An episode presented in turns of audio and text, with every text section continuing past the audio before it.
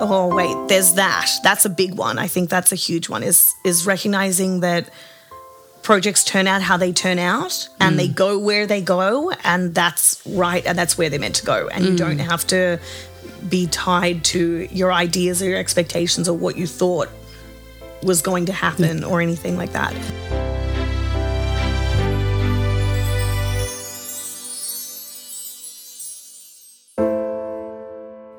Welcome to Songwriter Trysts, an intimate podcast that is connecting songwriters from all over the world. I'm singer songwriter Rae Leigh. Music saved my life, and I want to talk to other songwriters about the power of songwriting, talk about their journey and how they got to where they are today. This is a safe space to share stories, lessons, and emotions, all the great things that build an amazing song. To support the podcast and follow our journey, you can find us on songwritertrysts.com.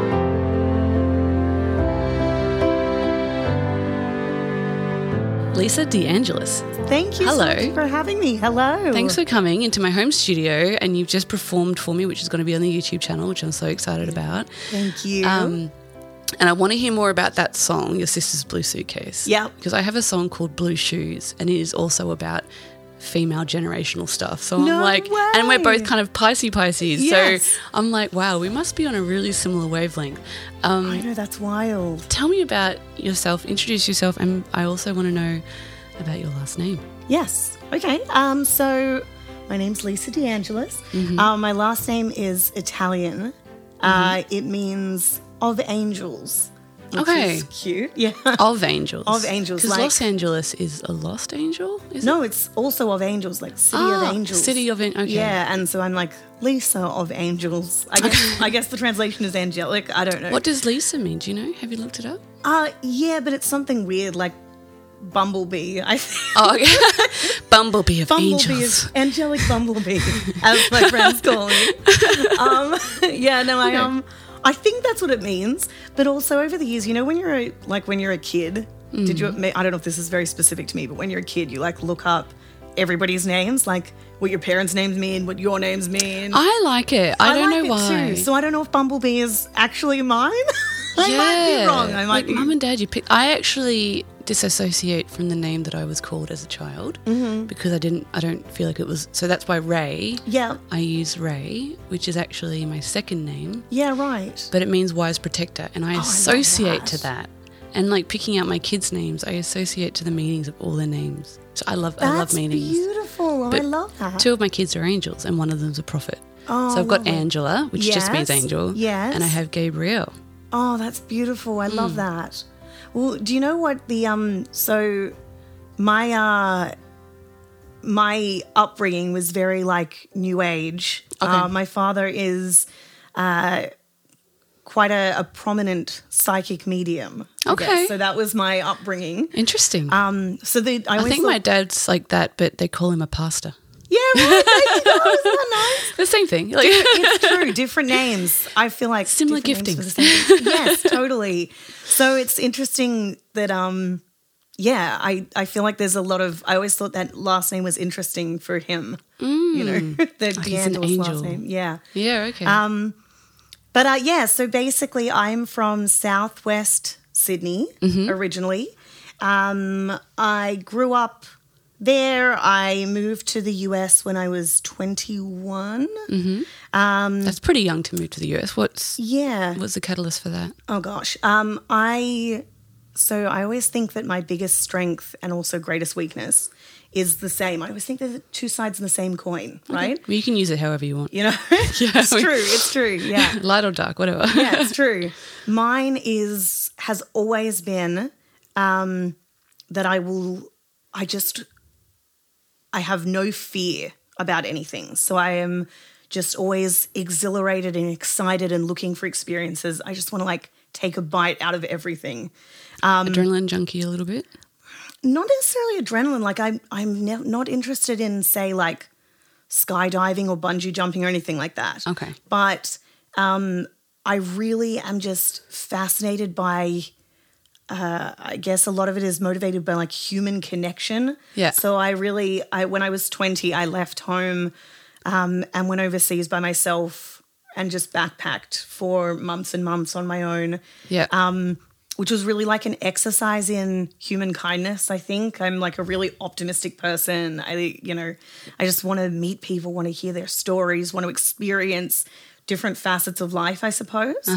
So I went and backpacked in the US. And then while I was over there, I met people who were working in the music industry, specifically like in the country music industry over there.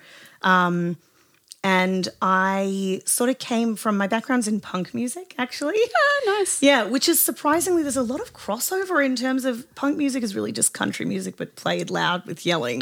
and when you strip it back, Okay. yeah, trust me. I mean, I feel like you could say that about all genres. That's probably true. That's probably true. I noticed though that there's like a, a huge number of us who kind of started in punk and then were like, oh, actually, what I really wanted to do was like Americana music. Yeah, right, And I okay. just didn't know that that was Yeah. the in. So, Self yeah. discovery, awareness. It's all it's all a part of the journey. totally. So yeah, I um I basically started in in punk bands and then from there sort of moved into like the folk punk scene, which is quite um I didn't know there was a folk punk scene. I, it's I guess it's a it's quite niche, but in Sydney where I'm from, it's quite like there's a real community around that. okay. So and then cool. yeah, it was kind of the natural progression. But while I was backpacking over there, I heard uh, Justin Townes Earle for the first time on Mm-hmm. the radio. And I remember just I was driving in the snow. I'd just been broken up with, and I was driving in the snow Mm-hmm. um, out for like a day trip. You know, um, in Getting over being dumped. Yeah. That, Yeah, it always works. If you Yeah. get dumped, hit the road. That's, hit the road. Yeah. It's true. Yeah. uh, and so I was, I remember driving and I was like crying and eating a banana and driving this rental car in the snow. I remember this very specific visuals. set of things. Yeah. Um, and then, yeah, he came on the radio, he was playing live, um, playing um, Harlem River Blues acoustic, just like on this country radio station in the middle of Wisconsin. And I remember just like stopping the car, like mouthful of, I was like, what is this? You know, like this is the sound I've always wanted. So yeah, and then shortly after that, I met friends who were working in the country industry who were touring with uh, like big country acts, but more on like the crew side of things.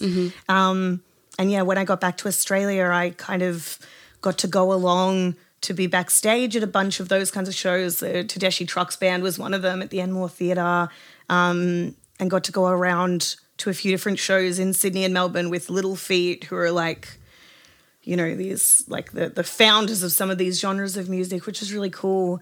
And gradually over time, that kind of yeah, that's how I ended up in in music. It's a long roundabout story. Sorry, I don't know if you asked for that many details, but here we No, that's fine. So um, let's go back to let's go early. yeah. Where did music actually start for you? When did you start playing and singing and knowing that music was something that you really wanted to get into? It was I th- honestly it was quite late for me. So I I've only been playing guitar for about five years.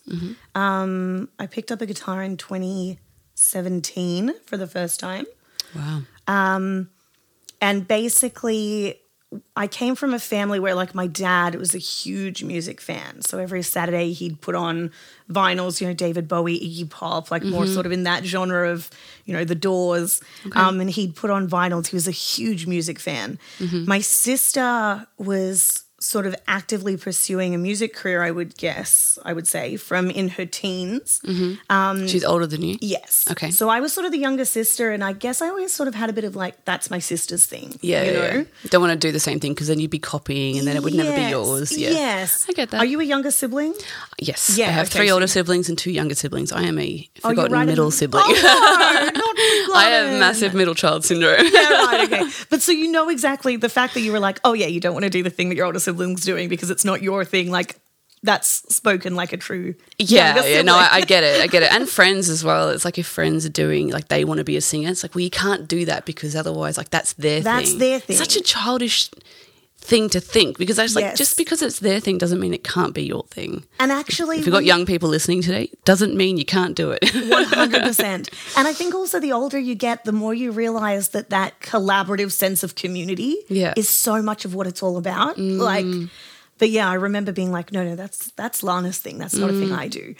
Um, and then once I started getting a little bit older, I guess I had this experience where, you know, I moved to the US um, after I'd backpacked. Then I moved to the US, um, and I had quite uh, a, a bad relationship over there. I would say quite an abusive relationship on a lot of levels, um, and basically had to figure out how to leave. And so I did that and, um, you know, fled to Europe because it was Christmas. I couldn't afford to get home to Australia. And um, my poor family back home must have just been terrified. My long suffering mother, Yeah. God love her, um, eventually.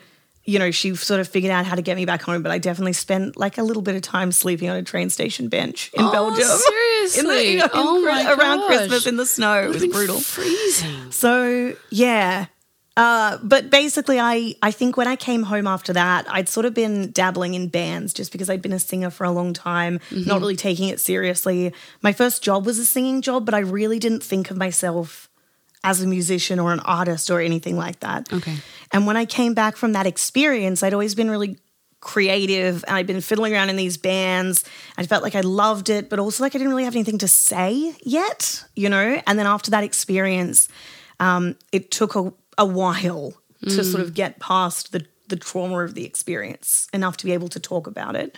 But once I sort of got to a point that I was ready to start processing it, uh, that's really where it began for me. I started writing songs. Yeah. And I, you know, felt like the thing that had been missing from my songwriting in bands earlier was that I didn't have, I I didn't have a, a message as silly as that sounds. I felt like I didn't have anything important to say. I could write a melody, I could sing. There was not, I didn't have substance yet. Um, and so this was sort of the missing piece, I guess. And I took those first couple of songs that I wrote to an open mic night to sort of trial them out before I showed them to anyone. Yep. Good Um, idea. Yeah, and it ended up. Well, it ended up being a competition, though. I thought it was an open mic night. Oh, was a competition. random. Okay. But then Sometimes I ended they up, do that. I know, which I didn't know yet. I was Yeah, sort of yeah. not in that scene at all. Um, and yeah, so but then I ended up winning that night, Wow, and then yeah. went to do the next one and won recording time. Wow. Um, and so yeah, I had a, an EP that I recorded years ago now, shortly after that happened, that I was very proud of, but then ended up getting shelved because it was like politics and all these Oh, things really? involved. Um, so this is now my first like musical release has basically been this is I'm on my third single now.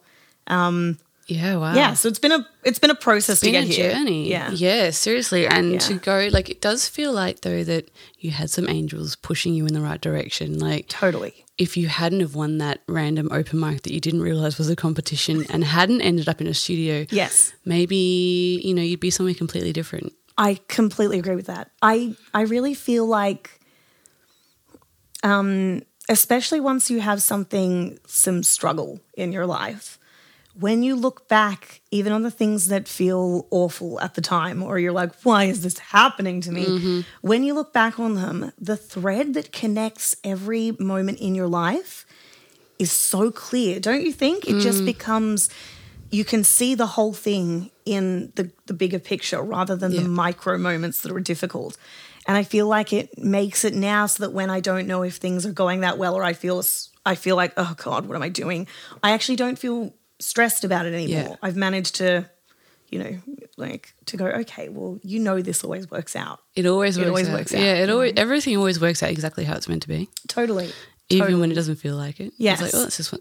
Yeah. I Yeah. think I learned like not to have rigid plans. Yes. um, and let things be adaptable, Completely. which is is so hard when you're attaching emotional achievement or self worth and validation things like that to certain um, outcomes.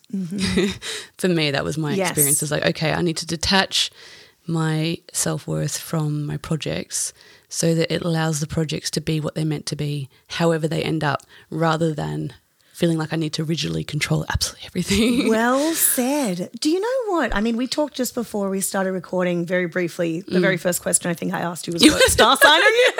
What's sign are you? It's the first thing I ask everyone. Is it really? just about, yeah. Um, but uh, Are you a medium too? You can give me a reading. sorry, just star signs. your, your father's giftings have been passed they've on to you. if they've come down to me. No, I don't know. Uh, not at this stage. I don't think. Um, very intuition based. I'm very guided by intuition, but I don't think too. I'm a medium. Yeah, yeah. um, but I think the Pisces thing is is huge for that, right? I mean, those are our lessons, aren't they? Adaptability, creativity. You know, um, it, it they're hard to. We get a real rap, I think, for being like airy fairy or. You know, Yeah. and I don't think that's true. I've never met a Pisces woman, certainly, who had, who was not a bit of a pit bull about their goals. Um, and I think that was a really, that's like a hard thing to Yeah. let go. Being, you know, I want it to be this way. I want to do this. I have all these goals. I tend to micromanage, if anything. I do? feel like, uh, yeah, I've had to learn to just. Is that the Aries side of you? I actually don't have, you would think I have a lot of Aries. I don't have any fire anywhere in What? me. I'm trying to work out what my husband is. He's October the 8th. Do you He's a Libra? Libra. What's yeah. that? Is that fire? Libra's usually well balanced. They're usually oh, air. Oh, he's very well balanced. yeah. he's the balance to my complete mess. yeah. Yeah. Yeah, that's hilarious. Yeah. Okay, never mind. I'm It's just funny. We're going to get off track. Yeah. And then I'm going to run out of time. No, that's all right. Take me back. Take me Okay, back. so let's come back to your music. Yeah. You, you didn't think you could do it, but you obviously were very creative and it was obviously very drawn to it. Mm-hmm. And then when you were processing your emotional stuff, Yep. you, you, you went to songwriting. Yeah. What was that process when you were songwriting and you were dealing with your emotional trauma, let's say? Mm-hmm. Um, were you songwriting because you wanted to release and record and show the world your talents, or were you recording because you just had something inside of you that you needed to process and this was a way that you found easy to express? I think the honest answer is a combination of both. Okay. So I that period of my life was very creative. Um because when things are bad for me, that's always where I go. And I've never really thought about that, you know. But uh, for most of my life, honestly, I thought I'd become an illustrator. Um, So, uh, you know, there's a lot of like drawing, painting, um, especially. I, I was diagnosed with OCD about six years ago. And before I had that diagnosis and that was kind of under control, I'd go through these periods of extreme anxiety. Um, and that was always where I found solace was just in in making things. So I think on one hand, I felt like I had this really emotional approach of like, I need to spit the poison out, basically. And writing music was a way to spit the poison out. I love it. Um, and on the other hand, I had this very pragmatic approach. I feel like this is absolutely who I am as a person this very emotional thing, and then this very pragmatic approach where I felt like um, if I've had to go through this and be traumatized by this, and it's been horrible, all these years I've known there's been something missing from my writing. There's been something I've really wanted to tap into that I've struggled to be vulnerable with. And now this experience that I've had has given me this deep well of stuff to tap into. And either I mm. can be really hardened by it, which I don't want to do. I'm not a hard person. I'm not cynical. I don't want to go down that road. I can either be hardened by it and not share it with anybody and not spit the poison out. I can just keep this to myself. Or I can write some songs using a skill set that I already know I have, that I can turn something that happened to me that was really crap into something that I think could be really beautiful and special that then I can also use for that human connection thing that I think most people who become songwriters, that's what none of us are like, I think I'll just pour all my feelings into music because I'm really like well adjusted and doing well. you know? like it's it for most of us it's a uh. release if you do that kind of songwriting, you know? Mm.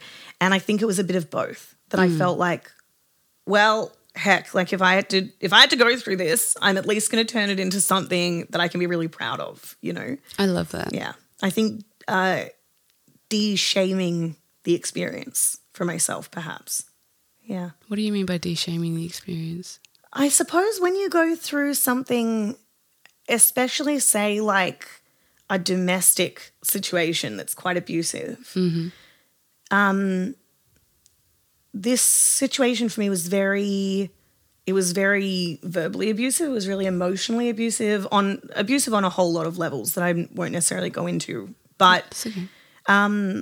I guess you come away from this experience, and when I left, I left and everyone knew I was going. right? And you think, I'm going away, I've got this relationship, it's going to be this fairy tale, I'm moving countries, it's going to be beautiful.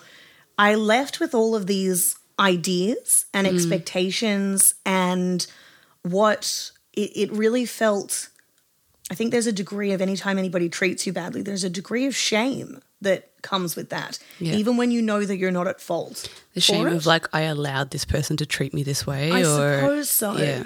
I yeah, I guess like victim blaming. You're victim blaming yourself so, a little yes. bit. Yeah. I, I completely. I think that all women feel that. yeah, like um like with any sort of abuse or rape or like you know i mean the, the Mm-hmm. stereotypical one i feel like everyone knows now because of some great videos on tiktok Mm-hmm. is like you're asking for abuse by the way you dress Totally. or literally like you could be dressed like a nun but you're wearing red lipstick yes. do you know what i mean it's like so you're asking for abuse and like we all like when we say it out loud it destigmatizes it and takes that shame away from it Mm-hmm. and and also when it's out loud there's like this logical part of us that goes well that's stupid That's stupid. that's stupid. yes. But when it's not said out loud and it's in your head Mm-hmm. and it festers and you've got no way of talking about it or getting it out of your head, it's so real. And like, oh, it was my fault for wearing red lipstick. Mm-hmm. Yes. It could have been my fault for wearing red lipstick. Yeah, You know what I mean? Like, Yeah. uh, which is when we say it out loud, we're like, well, that's silly. that's ridiculous. But that's Yeah. what most mental health stuff is. That's why talk therapy is so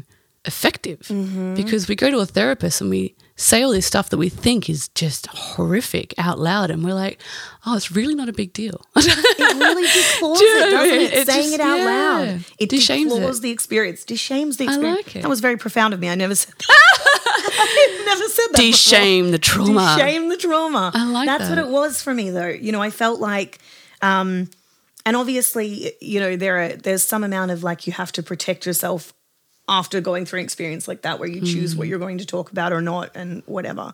But the overall experience of being like, no, this was not. This was something that was done to me, Mm-hmm. not that I chose, not that I was responsible for, anything like that. Um, I think, yeah, the and also knowing that you're going to come back and people see you back at home and be like, "What happened there?" And you go, "Oh, I, uh, just didn't work out." And there's actually all of this baggage that came with that. And I Mm. think, yeah, I chose to start songwriting um, for that reason, and it was really cathartic. And of course, then once I started playing those songs that were really emotional, they're the ones that people come up to afterwards and go, "Oh, I felt that," you know, and it, it just means that everybody wins. I Oh, guess love that. you know. I literally had that this morning. I had coffee with a friend, Mm. and she's been going through some bad mental health. And she said one of your songs came on when I was having a really bad day, and it really helped. And she Oh. worked out which one it was. And I should have guessed, but as soon as she said it, I was like, "Oh yeah, that's the song that I used to sing when I was suicidal." yeah, Like yeah, that was that was my last cry for help before I was just going to give up because Mm-hmm. Yeah. I just couldn't. And I would go to the piano and I would play that song, and then that got released a couple of years ago, and she heard it. So like, Oh, wow. and and to, and to be able to have a coffee with a friend and know that I was able to be there in a way that you could never be for someone because when uh, most of the time when we're feeling that low, we don't pick up the phone and call anyone. Oh, it was really nice. It's like makes it all Mm-hmm. Worthwhile, right? so special. Isn't it nice? Yeah, I'm so yeah. Talking about you though. yeah. No, I love that. Thank you. For but that. it's, it's, it is it's that emotional Yeah. connection isn't Yeah. it um all right so songwriting have you done much co-writing A little bit. I'm quite a I, as a. I pretty much uniformly write on my own, Mm-hmm. um, which is by I guess out of convenience more than by design. Mm-hmm. Um, I remember I went to the Academy of Country Music uh, in 2019. I graduated. oh right And I before was- covid yep Yeah, I think it was Lynn Lynn Bowtell was like, so you're quite a prolific writer, and I was like, Am I? What do you and compare it to? about it. Well, yeah, and then I thought about it. I was like, I guess so. I've never really thought about it. I'm Hmm. from Southwest Sydney. All of my friends are, you know, the ones who are in music are in hardcore bands or punk Hmm. bands, or um, I tend to move very quickly. I like to write fast, write usually in one go. Um, That's a really nice comparison, though. yeah. Do you know I applied Yeah. for that 2019 one? I got rejected. so- Did you? Oh, we could have met and been friends. I know. Well, it's meant to be. Yeah, it happens when it happens. Look, here we are. Yeah. Um, I think to have that compliment from Lynn, though, that's that's really beautiful encouragement. Well, it's very nice. I it was the first time anyone has said that because I really had like as but she would no have frame of reference. Yeah. she would have had a frame of reference that you don't have. Yes, and yeah. so for it to come from someone like Lynn, Mm-hmm. so beautiful and so encouraging. Yes, absolutely. And then I thought, oh, I, prolific songwriter. So, I mean, I'm sort of interested in, I'm keen to do more songwriting because I, more co writing, I should Yeah. say. Um, it's something that I've been putting the call out a little bit more for. I'm Um, always doing the call out. What was that, sorry? I'm always doing the call out. Oh, yes. Yeah. Mm. I, I sort of thought I should tell people that I'm, you know, over the years, I've, the last few years, I've had people reach out and ask. And at first I felt like, I don't know if this is a muscle that I really have. Mm. I've strengthened enough for this to be worth your while. it is you a muscle, yeah. Yeah, but then I thought, well, no. I mean, I I can I can write a lot, and you know, I just feel like I have this. I have so many feelings. There's enough feelings to go around. I see. yes, totally. My whole life is just like I'm just like happy crying or emotional crying or you know, there's lots of feelings. when There's people say, I'm just curious for myself. When people say to you, "I've got like writer's block" or anything like that, can't in, relate. in the back, yeah, come you're like, how did you even like how? How did we write? I literally, oh my gosh, you know, one of um a friend said to me the other day that she had writer's block. And I remember I was talking to my partner afterwards, um, and was like, I just I've been thinking about it since because I don't I don't get Understand it, I yeah. can't get it. Maybe it's a Pisces thing. I really like talking to people who are also Pisces. I, you know what? I saw um, a, a comedian. Um, oh my gosh, I'm having a complete blank on her surname. her first name's May. She's they're fantastic, but um, basically. I remember this this comedian recently was saying like I just have all these feelings and I just feel like they were just ready to like spray out of my orifices and like onto strangers at any moment and I've never related to anything more in my life.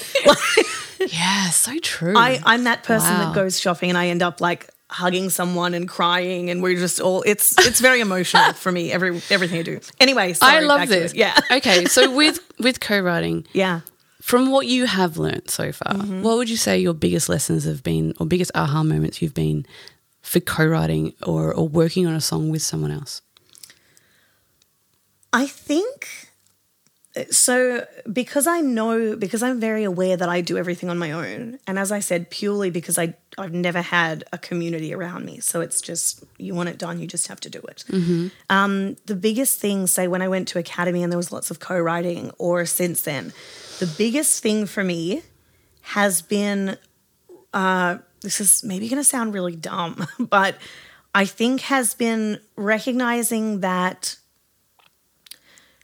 uh, letting either writing to somebody else's voice or letting their voice say what it needs their their voice as a creator as a songwriter does not mean um, that i'm betraying myself Yeah.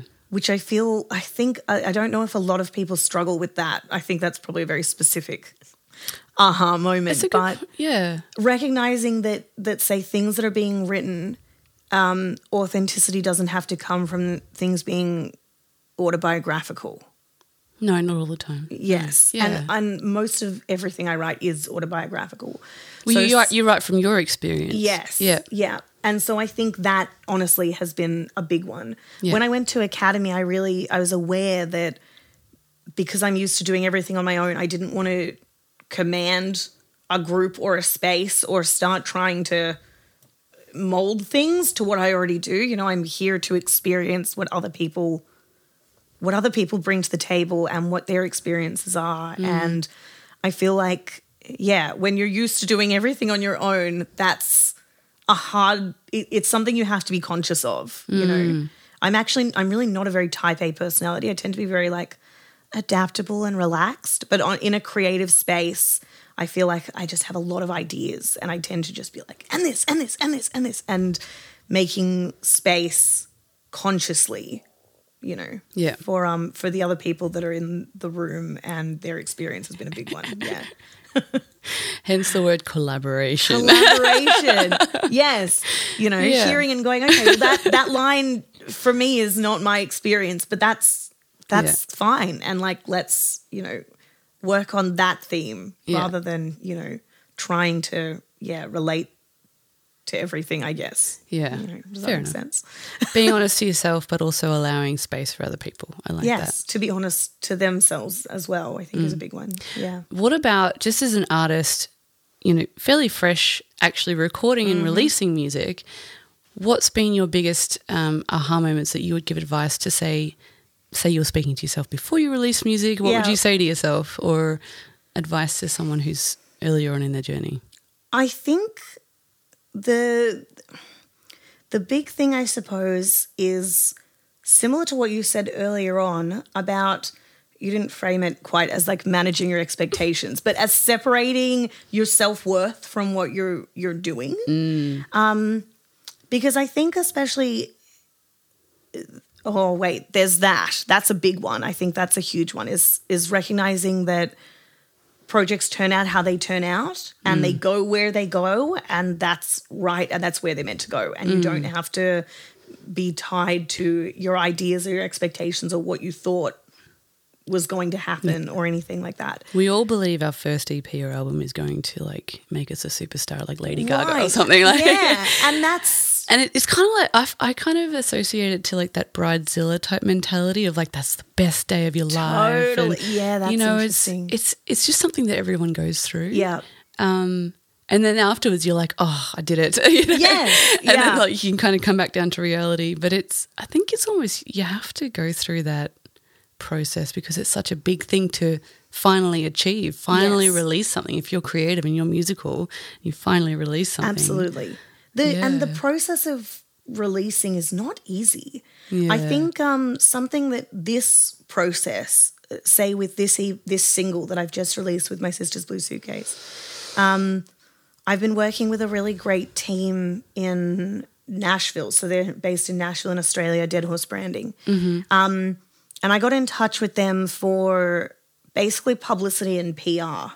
Um, because so I've got now, you know, the team around me um, is like distribution. I've got a distribution team, I've got a PR team, I have myself and my partner co-produced this song. We have a, a studio, a private space that we record in in Brisbane. You're independent. Yes. Yep. And then I also have uh, a really wonderful somebody who's become like a really close friend of mine named Jasmine produces, who is uh, like a visual person. So she did all of the she did the music video and she's done the photo shoots, and we have the same taste in Oh, awesome. everything, which has been amazing. It's been super collaborative and really easy. Yeah. But I feel like oh, and a, and a publishing. I have a publisher You now have a as well. publisher? Oh, nice. So it's So you have a publishing deal, or you just got someone that helps you with your publishing? I have a publishing deal. I think if you're listening to this and you're like, you don't have a publishing deal, I don't know. Anyway, have got- you got publishing deal. paid. Yes. You, they so they helped fund whatever you're doing in, in exchange for some of your publishing. That's tends to be a deal. Yes. Yeah. so okay. they have, yeah, I don't know. I feel like, so this is the thing. This is ridiculous. But I feel like what happens, and this is literally the point I was about to make. Okay. When you start recording music, I feel like, you know, they say that uh, success, an overnight success is 10 years in the making. I don't know if I think it's because it takes 10 years to learn how to write music necessarily or 10 years to build a following necessarily. I really feel like it's 10 years in the making because it takes you 10 years to to learn how to release anything so that anyone will actually hear it. yeah. Um, And I say build that the relationships and the trust. everything. You know, you go, all right, I've I've learned how to write some songs, and they're like, fantastic, I'll record some songs, and you're like, oh god, it costs a lot of money to record some songs. I've got to mm. get a job so I can look, get some money to record the songs. You record the songs, you're like, oh no, I need people to play on the songs, so you have to build relationships with musicians you trust, who then you want to bring in, but you need to, especially if you're like me and you don't come from this that scene, the country music scene in my case. I didn't know any musicians. Right. So you go, all right, I've learned to write the songs. I found some musicians. I've got the money to record. I found someone to record. Then I need to find someone to master the stuff. So you're like, mm. okay, find someone to master. And then they send you things back and you go, well, I don't know what I'm even listening for. I don't know if I need changes made. I don't know what we're doing. And then from there you go, okay, I'm ready to release. But it's not, you're just screaming into the void in the world that we live in with technology if you don't have uh, you know, a, a publicist doing things, if you don't have someone distributing things, but you don't you don't know what you need until you've already experienced releasing without having it. And then you go, I don't understand why nobody heard that song that I It's a did. learning or- experience, isn't it? Yeah. Yes. And I think that's a huge part of it. My My- advice yeah. is study up on what you actually need before you go so you can be prepared. I remember the first song I released, I literally, it was just like a Spotify upload. Yeah. Yeah. Yeah. Yeah, two days' time, that's fine. Like, Yes. Yeah, me I'll too. just share Yeah. it on my my Facebook page. That'll do. My that'll like 200 friends. I'm sure it'll be fine. Yeah, me too. It's fine. Yeah. Um, I think I lucked out though. I think my first one's my most stre- streamed Spotify play, Oh, that's awesome. but so random. And then I Yeah, felt it because I yeah. Anyway, it doesn't matter. But that's so cool. it's random, isn't it? Though it's just you, you just don't know, and um, I do think it is about having a plan and learning Mm. as much as you can. And I'm definitely a learn on the go. Yes. Like it sounds like you've had a lot of well learnt experiences that is going to make your next Yeah. one even better. Yes, and you know, yeah. and then the word gets around as well. People talk, but that people talking does take time. It does take time, doesn't it? The Mm. the having getting the word out there takes time. Can I ask for you if as your first song being your most streamed, did that set up expectations for you that were I, we're not talking huge streaming Right, numbers. We're talking like forty three thousand or I mean, something like that. But that's still massive. Which That's I think is well, it's pretty huge compared to all of my other songs.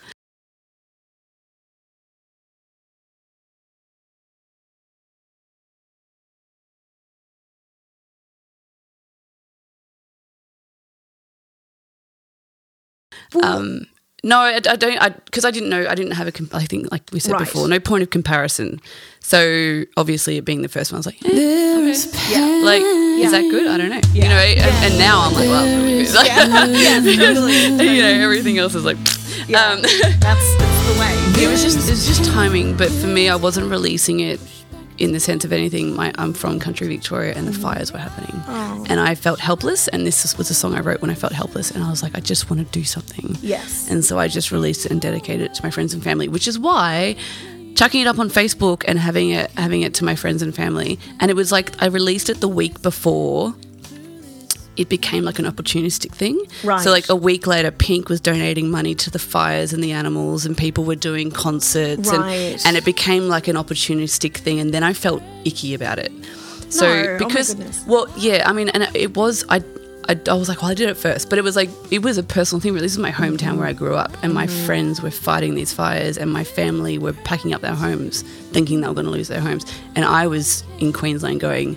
What I, I actually went to an open mic on the day of release, and I sang this song, and I just cried through the whole thing Yeah. because I didn't know if they were going to have our family home by the end of the day. Do you know what I mean? It was so Yeah. intense, and I didn't realize it was going to become like that big world Pink's Yes. donating. There's billions of dollars being raised for fires, and then you know all these big benefits and concerts and mm. stuff. And it became like within a week or two, I felt like it had become like an opportunistic thing. Like I was just releasing a song to take advantage of other people's suffering, and I didn't want to go out there and push it Right. for that reason. It wasn't why I released it. It was, you know what I mean? Yeah, of course. I mean, I can So- understand feeling that way, but also, Yeah. you know, I think that it did so well, especially as your first thing, also means that people heard it and felt Yeah. in that that it was an authentic thing because there was anytime there's tragedy unfortunately they become it becomes very commercialized doesn't it but that doesn't mean that Well, we should take. We should use everything in our life. yeah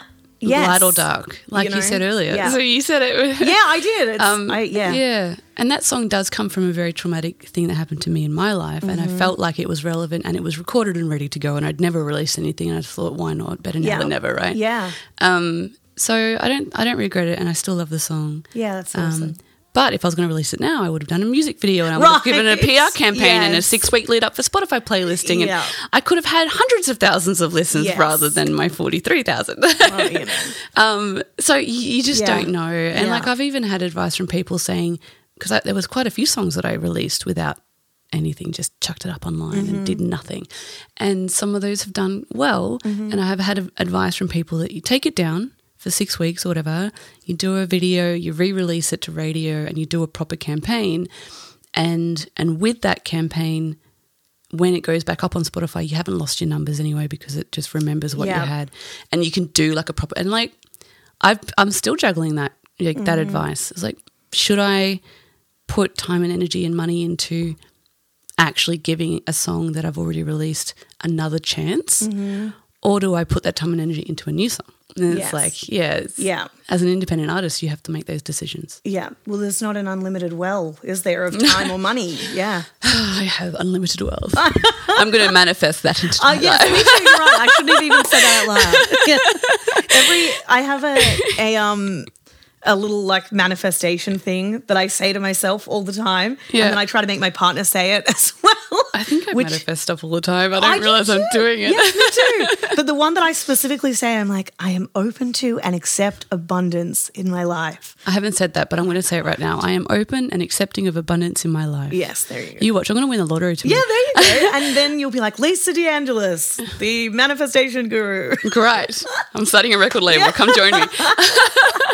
Um, yeah, Yeah. seriously, some of the things, it's like once you've manifested what you wanted in life, then it's like, oh, now what do I do? Like, Yeah, but you what's know the next Isn't thing? it amazing though that you go, wow, that worked. There's well, you so know, many opportunities, you know. Yeah, it's like, well, if that if that's a wish that came true, what else could I wish for? You know? There's an endless amount of. I really believe there's just an endless amount of magic floating around, just waiting to be plucked out. You just of the sky, grab you it. know? Yeah. All right, we're getting a bit wacko probably for most Yes. people. um, all right, so this is a question that I like to ask everyone Yeah. right at the end of the podcast. Yeah. If you could collaborate with anyone, dead or alive, who would it be and why? Um, it would be. Um, I have sort of two answers to this: one who's alive and one who is unfortunately no longer alive. It's okay. Uh, The one who is no longer alive is Justin Townes Earle, um, the man who I mentioned earlier started it all for me. Um, I think he really just threw open the doors to the next phase of my life, honestly. um, He inspired you. Yes, absolutely. I just I heard what he was doing. It was raw, it was emotional, it was still catchy. It was all of the things that I love in music and the style that I as somebody who did not grow up around country music was just it just hit me right in my soul, you know. Um, and because of that, he is my he's my number one. Uh, he passed away a couple of years ago, unfortunately Yeah. um, right, I think probably right as I started releasing music. So that Maybe I'd he always was reincarnated in your releasing music. am I releasing? I don't know. I'd always um, I, I wish That's such a random I, thing uh, to say. I don't know why I said that. you're like we're getting too wacko with Yeah. this stuff, and then you're like, but maybe Justin. But no, right, I think, right, no. but I think um, uh, you know, he had always been that my hero was existing in the same time as I was, and so it wasn't like he was never off the table as somebody that, in theory, I could work my way towards collaborating with. And then Mm-hmm. him passing was obviously really awful on a number of levels. Yeah. Um, But yeah, so Justin Townes Earle was my number one. I think um my well he's my he's my no longer alive anyway. My other number one, my alive, is Nick Cave. Um, okay. Just musically, I feel like uh he I just love everything he does. I love that it's a bit scary. When I first started making like Americana music, Yeah. so I'm like a Southern Gothic musician, I suppose. Yeah. Um, I remember Hicks having dinner with a girlfriend of mine who's a like a musical theater friend from back home. Yeah. And I said, I'm writing. She said, So what are you writing? And I said, I'm writing like scary country music. Okay. And she said, Well, that's what you want. You know, you want to be making music that scares you. And I was like, No, not scares me, like scares other people. Yeah, yeah, yeah. Like I'm know? shooting everyone and there's Yeah. zombies everywhere and so scary everyone else. and I feel like um, uh, I, Nick Cave embodies so much of that, of the things that I like. Okay. You know, yeah. I have to obviously need to go and listen to more. Yeah. It's bit it's a bit scary if you feel like scary country music could be up your alley. Well, I'm not really into scary movies, so this could be Right. like a, you know, a good thing for me to try. slowly maybe- warming the water. Yeah, I don't like things that make me jump, but um, I do like a good murder ballad. So Yeah. yeah. Okay, then you'll love Nick Cave. Okay. in, yeah. Awesome. Yeah. All right. Well, Um, is there anything else that you would like to share? I know we haven't. Re- I mean, you, you've shared your song. Um, was there something else that you would like to share about your new release, or have you got shows and things coming up, or new songs coming up that you want people to know about? Yeah, so I suppose at the moment I'm really focused on this specific campaign for my sister's blue suitcase. Um, this song was really a long time coming.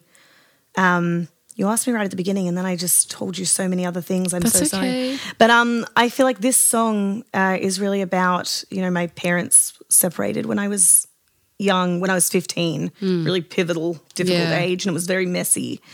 Um, and I feel like this song is, yeah, I, I called it earlier a love letter to my broken childhood home. And I, I Oh. think that's what it is. Yeah. Um, and about also, you know, uh, I lost my hearing. I went permanently deaf in one ear last year, uh, which was insane, just freak illness that took me about nine months to recover from, and my hearing never came back. So this song had already been, I'd already written it about my OCD diagnosis, this generational thing that all the women in my family have fought that none of us knew we were fighting until I got the diagnosis. And then suddenly it was like the, the lights Everyone was like, ah. Oh my God, we've all, how long, how many generations back have we been affecting each other with this and we didn't know, you know? My sister's blue suitcase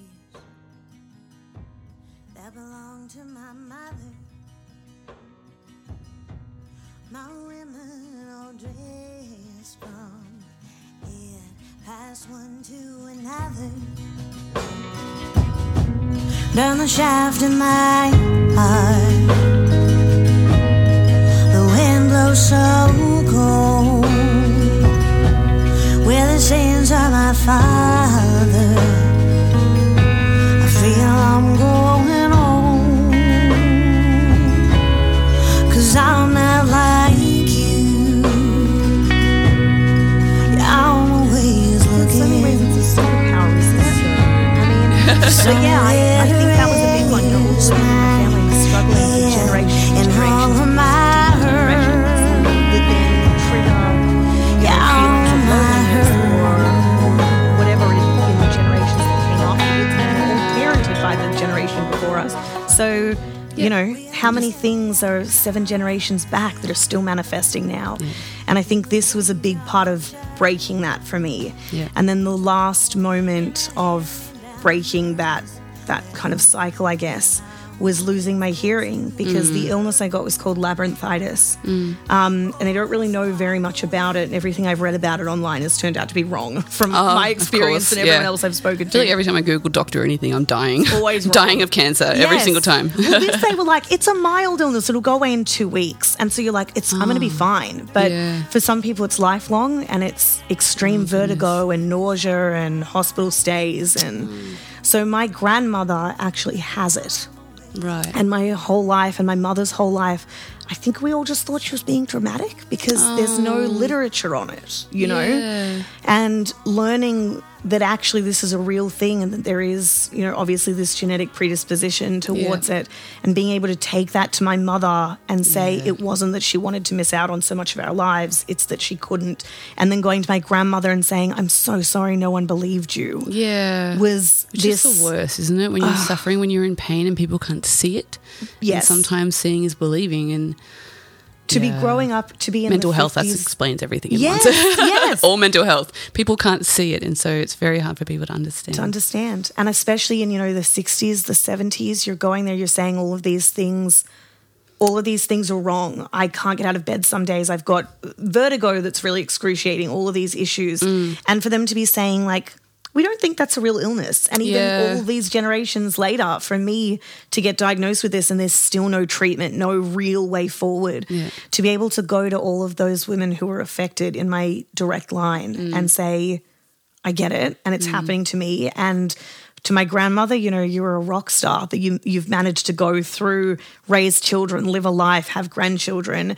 With I was lucky enough to have medical intervention that was able to get on top of it, but she didn't. So she's Yeah. just had this. Yeah. Was very healing, and I wrote. I think I I'd already written this song about the OCD diagnosis, about my broken family, about reconciling with you know Yeah. reckoning with that, I guess. And then this was the last thing that once I gave this song to my partner to record and I had lost my hearing in one ear, I'm still permanently deaf in my left Yeah. ear, and that'll just be like that. Um, and to Have pour, ear, ear monitor in the other one. I do. I have. I've started using in ears Yeah, actually since to. because it's it's really hard. Yeah. Um. But yeah, and being able to to give that to the love of my life and for us to work on it together and then for it to be the final missing piece in this story of healing for the women in my family beautiful. is just magic. I love Yeah. that. And Yeah. thank you so much for sharing. And Thank you. not only like the bravery and the courage to face that stuff, Mm-hmm. generational stuff, and that the vulnerability, but then the bravery as well to then share your story and share your thank you. findings. Like it's so vulnerable and it's scary, and you put yourself out there, you know, to be judged and people to hear it. Mm-hmm. But I do believe that more people hear it doesn't actually really matter how many people judge it as long as there's people who hear it and they needed to hear it Yes. it's going to inspire you know you might be inspiring the next person who doesn't get to actually collaborate with you until you know whatever because Oh, like, yes. like, like Oh you, God. you don't know Yeah, it's he, true. he wouldn't have known that you heard his music that you know, and in Australia was hanging out one day to yeah. you have absolutely. no idea how many people you're inspiring with what you're doing. You've just got to believe that the universe will take care of the rest. Your where it's gotta angels will just push it on. That's exactly So, yeah, right. and I'm excited to share this with everyone. And I'll put your links for all of your music into the blog on the website, songwritertryst.com, and it'll go on to anywhere people are listening to this podcast as well. So thank you so much for coming in. Thank you so much it. for having me. And also, if anyone's listening, um, this doing a little run of house shows uh, Ah, cool. through May and June. Um, we're, we've got the expressions of interest form up on my website. If you'd like to host a house show, try and make it as intimate as possible. Work around the touring obstacles that artists and punters are facing with, you know, housing costs and everything. so yeah, jump on there if you're interested. All I'd love right. to play at your house. Brilliant. I'll put the website link Yeah. up there. Thank, you. Thank you.